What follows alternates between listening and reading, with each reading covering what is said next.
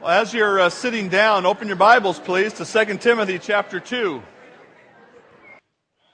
When we moved here nine years ago, we expected a very light amount of traffic.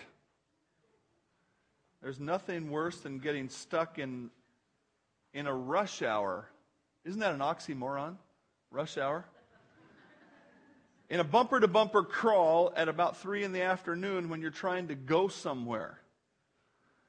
My, my, my mom called me, I think it was this week, and she said, Boy, if you, if you haven't gone to, if you haven't, if you're in Bellingham, don't come home. She says, It just took me an hour and a half to get home from Bellingham. There was, a, there was an accident out here on the freeway, and it just jammed up all the roads. I guess my mom doesn't know the back way, maybe uh, just yet, but we used to live in Seattle, and they used to get stuck in the traffic jam every so often. You know, there's places down there where I 5 is 10 lanes wide. Yeah, Norm, I can get a witness from you on that, huh?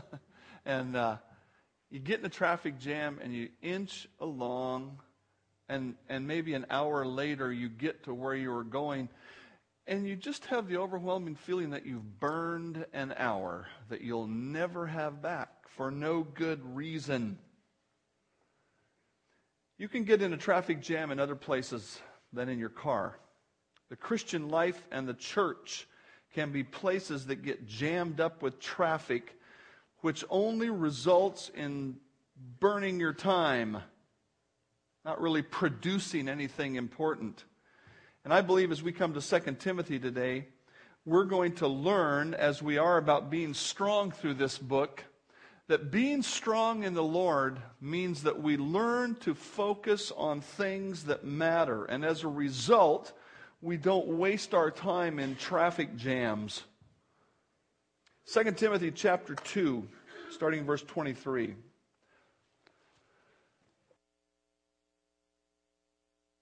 Avoid foolish and ignorant disputes, knowing that they generate strife. And a servant of the Lord must not quarrel, but be gentle to all, able to teach, patient, in humility correcting those who are in opposition, if God perhaps will grant them repentance, so that they may know the truth, and that they may come to their senses and escape the snare of the devil, having been taken captive by him to do his will. Throughout the book of 2 Timothy, we're trying to learn about how we can be strong as people and as believers in Christ. And Paul tells Timothy here as he, as he concludes this section that has to do with, with false doctrine and the people who carry it around, he says, Timothy, you have to know the difference between things that matter and things that don't matter. And he says, strong believers avoid discussions that don't matter. This is the third time in this passage between verse 14 and the end of the chapter that Paul has exhorted Timothy to be discerning in regard to doctrinal issues. In verse 14, he says, Look, Timothy, as you remind them about God's truth, tell them not to strive about words or to argue about words in an argument in which there is no profit. In verse 16, he says there are some things that people pass around as doctrine that are profane that is, they dishonor God, and he calls them idle babblings. Can you imagine if somebody got up and talked and somebody else got up and said, That's an idle babbling? We'd think, Oh, that's terribly harsh. And yet, God says there are such things that are passed around under the guise of His truth that are actually an idle babbling or profane. That is, it doesn't honor God. Here in verse 23, God says some arguments are foolish and they come from ignorant people. Avoid foolish and ignorant disputes. If by God's inspiration, Paul has spent so much time warning Timothy to be discerning about doctrinal issues, we need to pay careful attention because God speaks when it's important. How does God describe these discussions. How does he describe discussions that don't matter? The first word that he uses the word foolish in most of our translations, and it's the word from which we get our word moron. You know what the. It's, and, and it sounds very much like that in Greek. The, um, it's spelled very much like that as well. Do you know what the dictionary definition of a moron is? Look this up in your Webster's dictionary. A mentally deficient person, but less so than an idiot or an imbecile.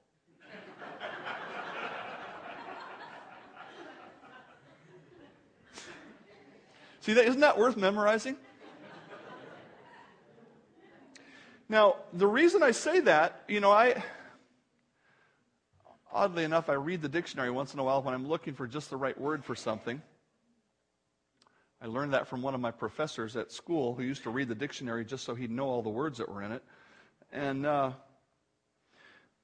when I shared that humorously with some friends in Tukwila, one of the men worked in the social service industry, if you will, in the state of Washington, and he said those used to be technical definitions of levels of retardation. A moron was a mentally deficient person, but, but less so than an idiot or an imbecile. Now, now, we've come to use those words as insults. But back in the day, they'd say, well, there is, there's normal, then there's moron, then there's idiot, then there's imbecile. And the significant thing about our word here in the Greek text is this it actually means your brain doesn't work right. That's the meaning of the word. The root word here means to be dull or to be sluggish of mind. In a literal sense, it means a person with low brain power. We had a facility about a block away from our house. From our backyard, we could kind of see it across the block over there. That was a care facility for seniors, what we used to call a rest home. But about half of the residents were people who had mental diagnoses. Some of them would be called mentally ill, others would have been called, uh, uh, you know, uh, what's the word? I, I don't want to say retarded because that's not a popular word anymore, but uh, mentally deficient. Had various disorders. One of them was a guy named George. George was about six foot four, six foot five. he Used to come to our church um, off and on, especially when we had potlucks. George could pile, would pile his plate. I'm not joking or exaggerating here. He'd pile his plate that tall, and he was skinny. He was tall and skinny because he walked all over Seattle. We had people that said they saw him in downtown Seattle, and Tukwila is like 15 miles away, you know. George didn't talk much, and, uh, you know, he wasn't he wasn't mean or rude or anything, but he just didn't talk much. And one day he was carrying a bunch of papers and a pencil. And I said, George, what are you doing? He says, I'm writing some letters. Okay, well, who are you writing to, George? I expected he'd say his mom or his dad or something. He said, I'm writing to a horse. Okay, George's mind didn't work right. Okay, I'm not making fun of him. I'm just saying his mind didn't work right. His mind worked on some level, but his mind didn't work right. And that's actually the word that God is using here. He's saying there are some arguments we have about supposedly scriptural issues, but they come from people who are not thinking right. God says the content of some so called doctrinal arguments are like the thoughts of that person whose mind doesn't work right. How does God define a mind who doesn't work right? Well, here's a clue. The fool has said in his heart, There is no God. They are corrupt. They have done abominable works. There's none who does good. So here's the word fool. It's a different word. It's an Old Testament word, but God says a fool says there is no God. In Proverbs 1 7, it says, The fear of the Lord is the beginning of knowledge, but fools despise wisdom and instruction. So, if you're having an argument that is supposedly doctrinal, but you are purposefully ignoring God's truth, then you are having a moronic discussion. I mean, we need, we need to understand what this is because the Apostle Paul says there are some arguments that are moronic and you should avoid them. And so if somebody is trying to talk to you about something spiritual, but they're essentially saying, don't confuse the issue with the Bible, then it's a moronic discussion. And you should walk away, not engage. He says, avoid. Walk away from those kinds of things. The other word that he uses here, and he, and he uses these two things together, is the word ignorant um, in your New King James, it's, uh, in the New King James, it's ignorant. In the NIV, it uses the word stupid. The King James uses the word unlearned. The actual word means untrained. And the, it's the root word for training up a child with a, with a negative prefix on it. So untrained. And we get the word, the word is used in a positive way in, uh, in text like Ephesians 6 4. Bring up your children in the training and admonition of the Lord. And it has the, the idea is that a child doesn't know everything they need to know, and you need to work with them over time to get them to think right. And he says there are some people whose minds are untrained. That is, they haven't learned to think in a biblical way. They react to ideas but they don't have a cohesive, broad thought pattern. They have opinions on anything and everything, and they are, by God's definition, what God calls a fool. A fool does not delight in understanding, but he only delights in revealing his own mind. He doesn't truly say, let's find the truth. But instead of that, he reacts. He reacts to words that are hot buttons. And I'm going to share some of those hot buttons with you and some of the reactions that people have. When we say the word hell, one of the reactions people have is, How would a good God send people to hell? Now, that question sounds like an important discussion, but it's an ill informed discussion because it's not based on the scripture. What about the word sin? How popular is it today? Go to work tomorrow and find one of your coworkers and say, Have I told you yet that you're a sinner?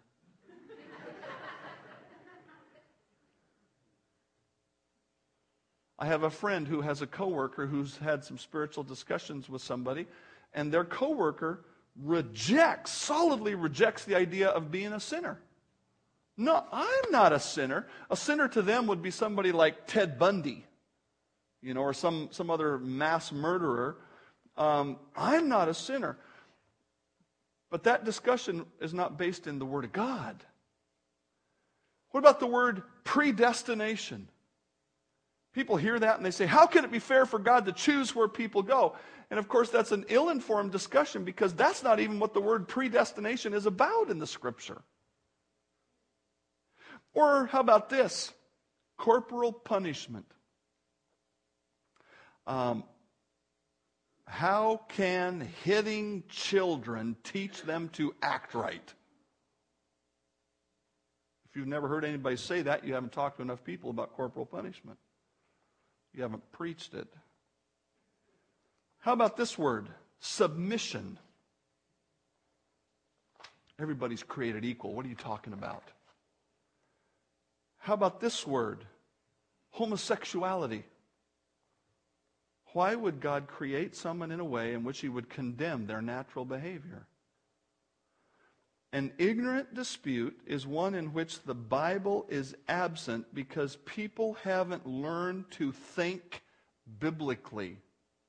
An ignorant dispute is conducted in human logic, not biblical doctrine. See, it may make sense, it may be rational, it may be logical, but it's not biblical. This brings us to the action point avoid foolish and ignorant disputes, knowing that what they generate is strife or they, they generate a, a spirit of argumentation. And in fact, part of the action point is right here in 1 Thessalonians 5. test all things. I don't really favor the word critical as a Christian virtue, but I do like the word analytical. When you analyze something, you try to find out what's inside. In our minds, usually criticism means I have something I don't like and I'm going to tell you about it. Or really, the word critical just means to review something from, a, from an intelligent point of view. But the word analytical is one that ought to be in our vocabulary. Test all things. When people come to you with a spiritual discussion, do you react or do you stop and say, now let me think for a minute? Is this really a biblical discussion? Does this person want to have a biblical discussion? Do they want to open the Word and find out what the Word says, or are they just promoting their own idea? He says, Test everything and hang on to what is good and abstain from every form of evil. Paul puts it this way to Timothy avoid the foolish and ignorant disputes. Don't invest yourself in them. God instructs those of us who would, who would be mature to be discerning. And it comes right back to 2 Timothy 2:15. Be diligent to present yourself approved to God, a worker who does not need to be ashamed, rightly dividing or cutting a straight line like a craftsman with the word of truth. The only way you can avoid discussions that are moronic and the product of an untrained mind is to be a craftsman with the word and to have your arguments based in the word of God. God doesn't condemn discussion. God doesn't, doesn't condemn debate, but he condemns it when it is not based in God's truth. But the story doesn't quite end there. It would be easy to say, well, I'm just going to walk away when people start talking foolishly. God doesn't say to walk away from people, He says to avoid the foolish discussion. Because what He says to do with people is this we need to accept the responsibility of caring for weak believers. And in the, in the context in which we're talking, we're talking about believers whose thinking has not grown enough and their doctrinal understanding is weak. And as a result, they are weak. And so, if we're going to care for weak believers, we have to personally have the right identity. And the identity that Paul puts here for Timothy is servant of the Lord. Look at verse uh, 24. A servant of the Lord must not quarrel, but be gentle, able to teach, and patient. I have no doubt that when Paul wrote this to Timothy, there was a primary application to those who would be spiritual leaders in their church, those who we often call elders or pastors. And so, as such, this term servant is sort of a synonym for that, or, or a synonym for the title of that person's office. But as we look throughout the New Testament, God enjoins all of us to act in the same way toward those who are weak in the faith. In particular, here in Romans chapter 15, we then who are strong ought to bear with the, literally, with the weaknesses of the weak and not to please ourselves. The question you have to ask yourself in regard to another Christian who appears to be weak is this Am I the stronger brother? Am I the stronger sister? Because if I am, if, and, and let me just put it this way if I want to see myself that way, then I have a responsibility to care for the weaker brother.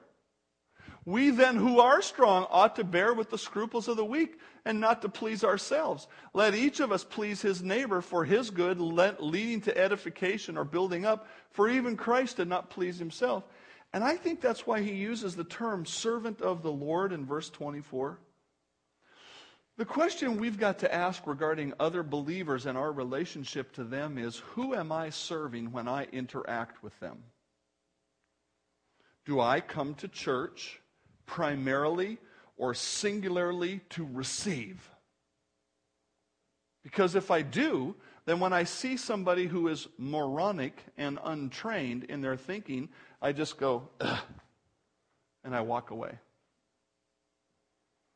But if I am a servant of the Lord, I look at the situation and say, when God looks at me from heaven, how smart does he think I am? How weak does he think I am? We who are strong ought to bear with the weaknesses of the weak. Do you remember Jesus with the disciples? And do you remember those times that are recorded for us in the Gospels when he went, Oh, you guys will never get it? He actually did say that. I don't know if he shouted, but he said, What's wrong with you? One of the times when they're going across the lake and not understanding everything, he says, Oh, you of little faith. And did he then cut them off and throw them away? No. He, he thought, okay, guys, let's start again from the beginning. Here it is. and lo and behold, sooner or later, those guys became strong. We then, who are strong, have to bear with the infirmities of the weak, the weaknesses of the weak, not to please ourselves Those of you that are parents, when you taught your child to tie his shoes one time, is that all it took? Here, Johnny, here's how you do it. Johnny goes, okay. That's it, Johnny. You've had your chance. No, because we understand how weak he is. And that's what God wants us to do toward other believers. When the other believers come promoting moronic ideas by God's definition, we who are strong have to say, God, help me draw this brother or sister into true biblical thinking. How can I possibly do it? And we don't do it to please ourselves, just like Christ didn't go to the cross because he thought it would be a fun afternoon.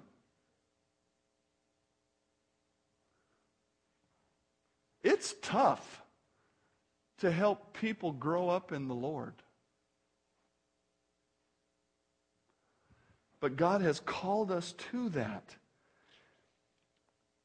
Caring for weak believers requires the right identity. What is your identity? Is it as a servant of the Lord? or a servant of yourself. Number two, caring for weak believers requires the right methodology.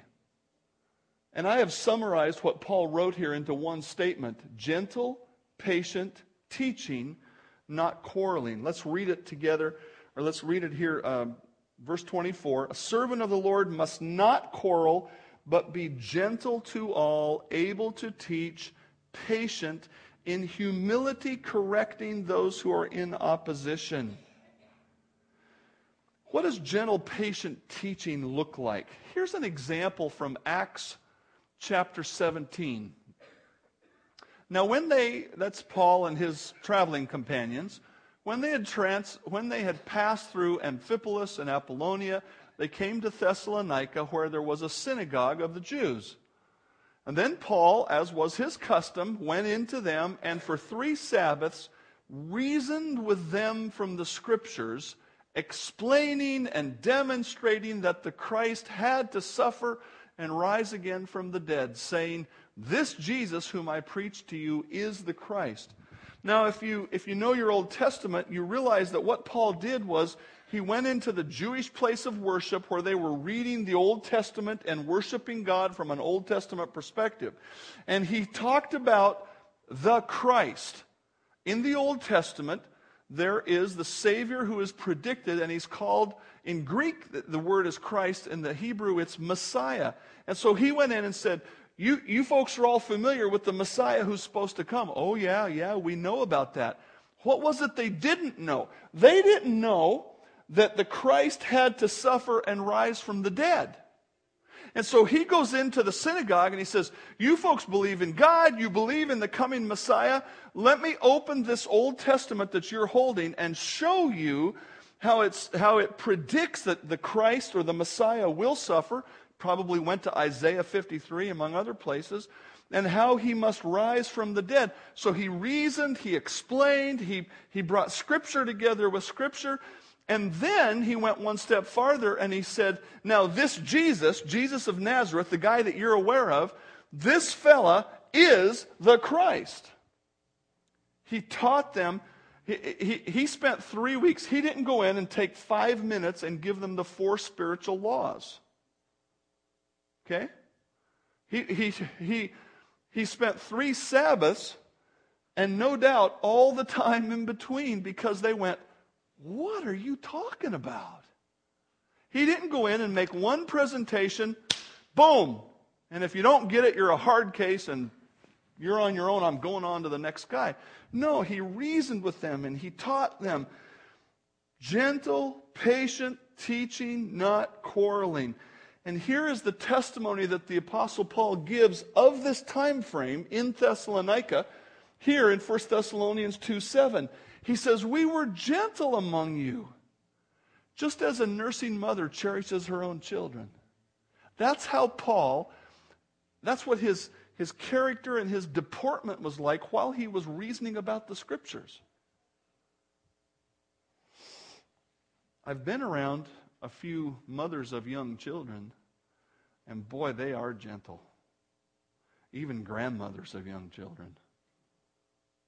Because they realize how frail they are, and they realize it's our job as adults to help them grow up.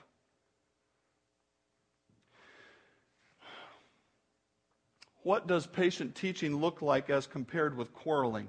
Patient teaching involves an exchange of information.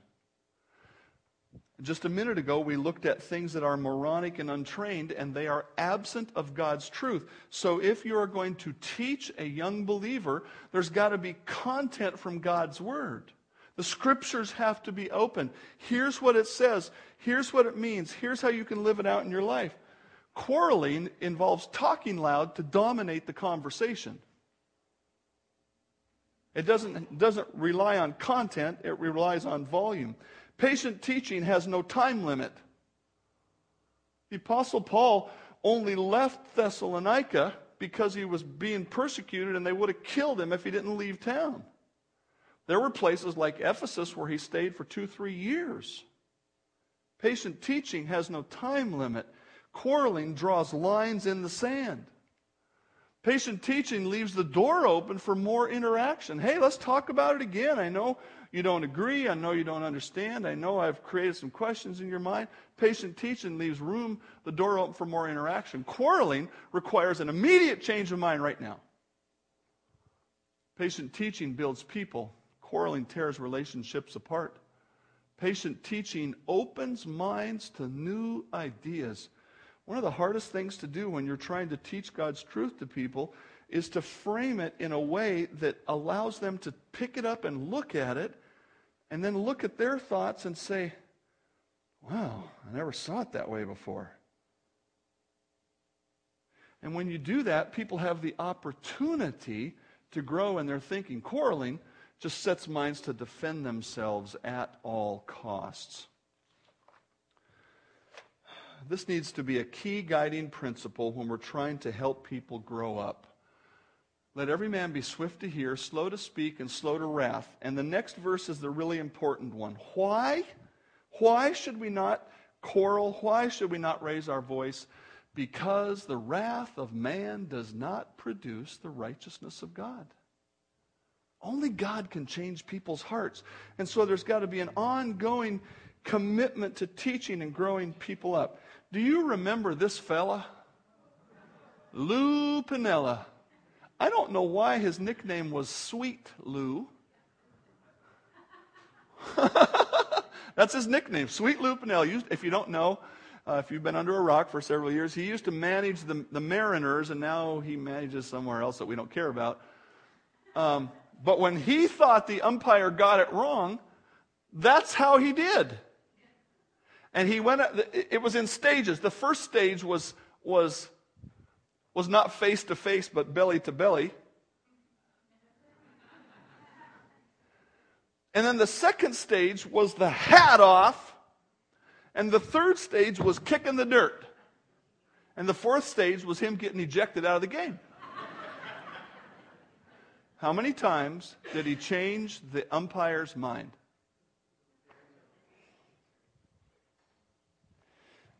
The Bible says a soft answer turns away wrath. You want to change somebody's mind? Speak the truth and let God bring it home. There's no value to shouting with God's truth. One author put it this way wrangling never produces repentance or conversion. There does not need to be a spirit of fighting, but a spirit of gentleness because the power to change minds and lives comes from the Holy Spirit. So, those who would be strong, mature believers are to be discerning about issues and as they work to bring weak believers into a mature understanding because they are activated by the significance of the spiritual life. Look at verse 25 and 26. If this doesn't scare you into action, then nothing will. In verse 25, in humility correcting those who are in opposition, if God perhaps will grant them repentance so that they may know the truth and so that they may come to their senses and escape the snare of the devil having been taken captive by him to do his will.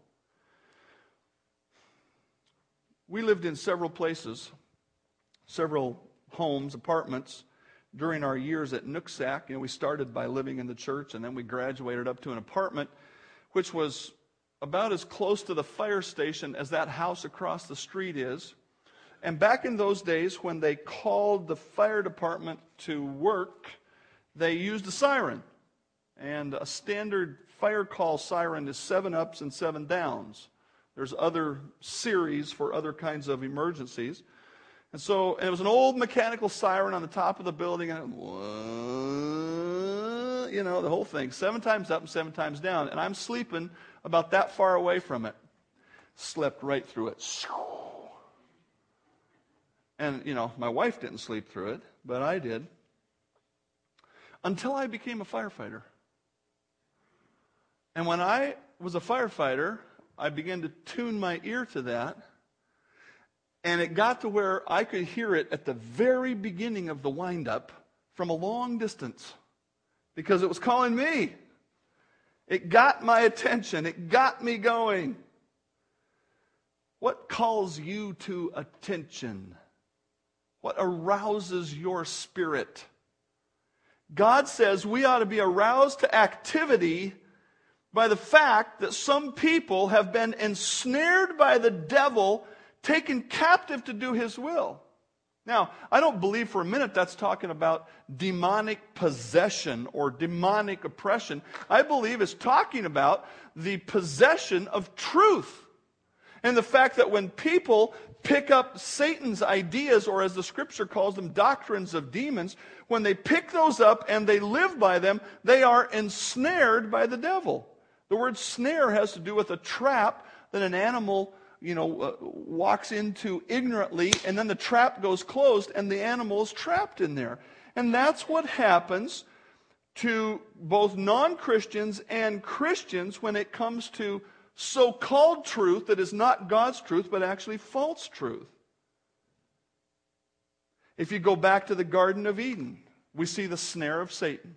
He comes along and he says, Now, Eve, did God really mean what he said? He said, You know, Eve, if you do this, you're going to become like God. You're going to know good and evil. And, and what was the snare? The snare was pride. Eve went, That's right. I'll be like God. And she went to Adam and said, Adam, you can be like God. And he went, Yes, I think I'd like that. And boom, the trap went closed on. They're snared. Do you know what this says here? Look at verse 26. Come to their senses. The word actually means to stop being drunk. It means that when, when, and applied to Satan's truth, he says, when Satan's ideology comes to people and they take it in, they're like a drunk person. They can't help themselves. And he said, Our job is to care about truth and people so much that we say, I'm not going to settle for that person to be ensnared by the devil. I am not going to sit by and say, well, you know, that's their problem. I'm not going to sit by and say, I, I, I, hate that stupid moronic discussion they have, and so I'm going to just completely walk away. John MacArthur, in commenting on this, said this Coming to their senses literally means to return to soberness, indicating that falsehood and sin produce what might be called a type of spiritual inebriation, a stupor, resulting in the loss of judgment and proper control of one's faculties. The destructive effect of false teaching and sin numbs the conscience, confuses the mind, erodes conviction, and paralyzes the will. My granddaughter Kylie is just learning to walk, and so she wobbles. I have a bad knee, so I wobble. We're kind of the same. And if she were up here walking and she was headed toward the stairs, I wouldn't go, oh, let's see how that works. No, because we realize how weak she is and we say, oh, oh we got to be careful. And we get over here and we kind of superintend and make sure she crawls down just right. That's what God says we're supposed to do toward weak believers. We're supposed to see that there's danger ahead. She could fall down, she could break her neck. Am I willing to let that happen? No. What about with Christians who have sucked into Satan's truth? Are we willing just to go, well, yeah, I know you're going to crash and burn, but that's your problem? Say la vie. No. Mature believers, strong believers say, we've got to do something. The truly strong believer cares that people are about to fall down some stairs. And so they are driven to do something to help the weak brother or sister. When I was in high school, I wanted a varsity letter jacket. I wanted a varsity letter and the jacket to go with it because what I really wanted to, was to be one of the cool guys. We had a square in the middle of our campus and this elevated cement platformy thing, and all the cool guys stood out there with their letter jackets first thing in the morning. Ah, man, I want to be one of those guys. Well, I eventually got the jacket. But I never really became an athlete because real athletes know that success is born out of real hard work. And so I was a wannabe. I was a poser. I sneaked in the door. Every Christian can be strong and mature, but many don't want the work necessary to get there. Friends, let us do the work needed to know the Word of God so that we can grow strong because the body of Christ needs us. Heavenly Father, help us. It's so easy to just get by with your truth, get by in life, and not to really be a craftsman with the Word who cares for other people. Help us, Lord. Help us to get outside of ourselves and to do what is needed to bring some people out of the snare of Satan. Help us to be servants. I pray in Christ's name, amen.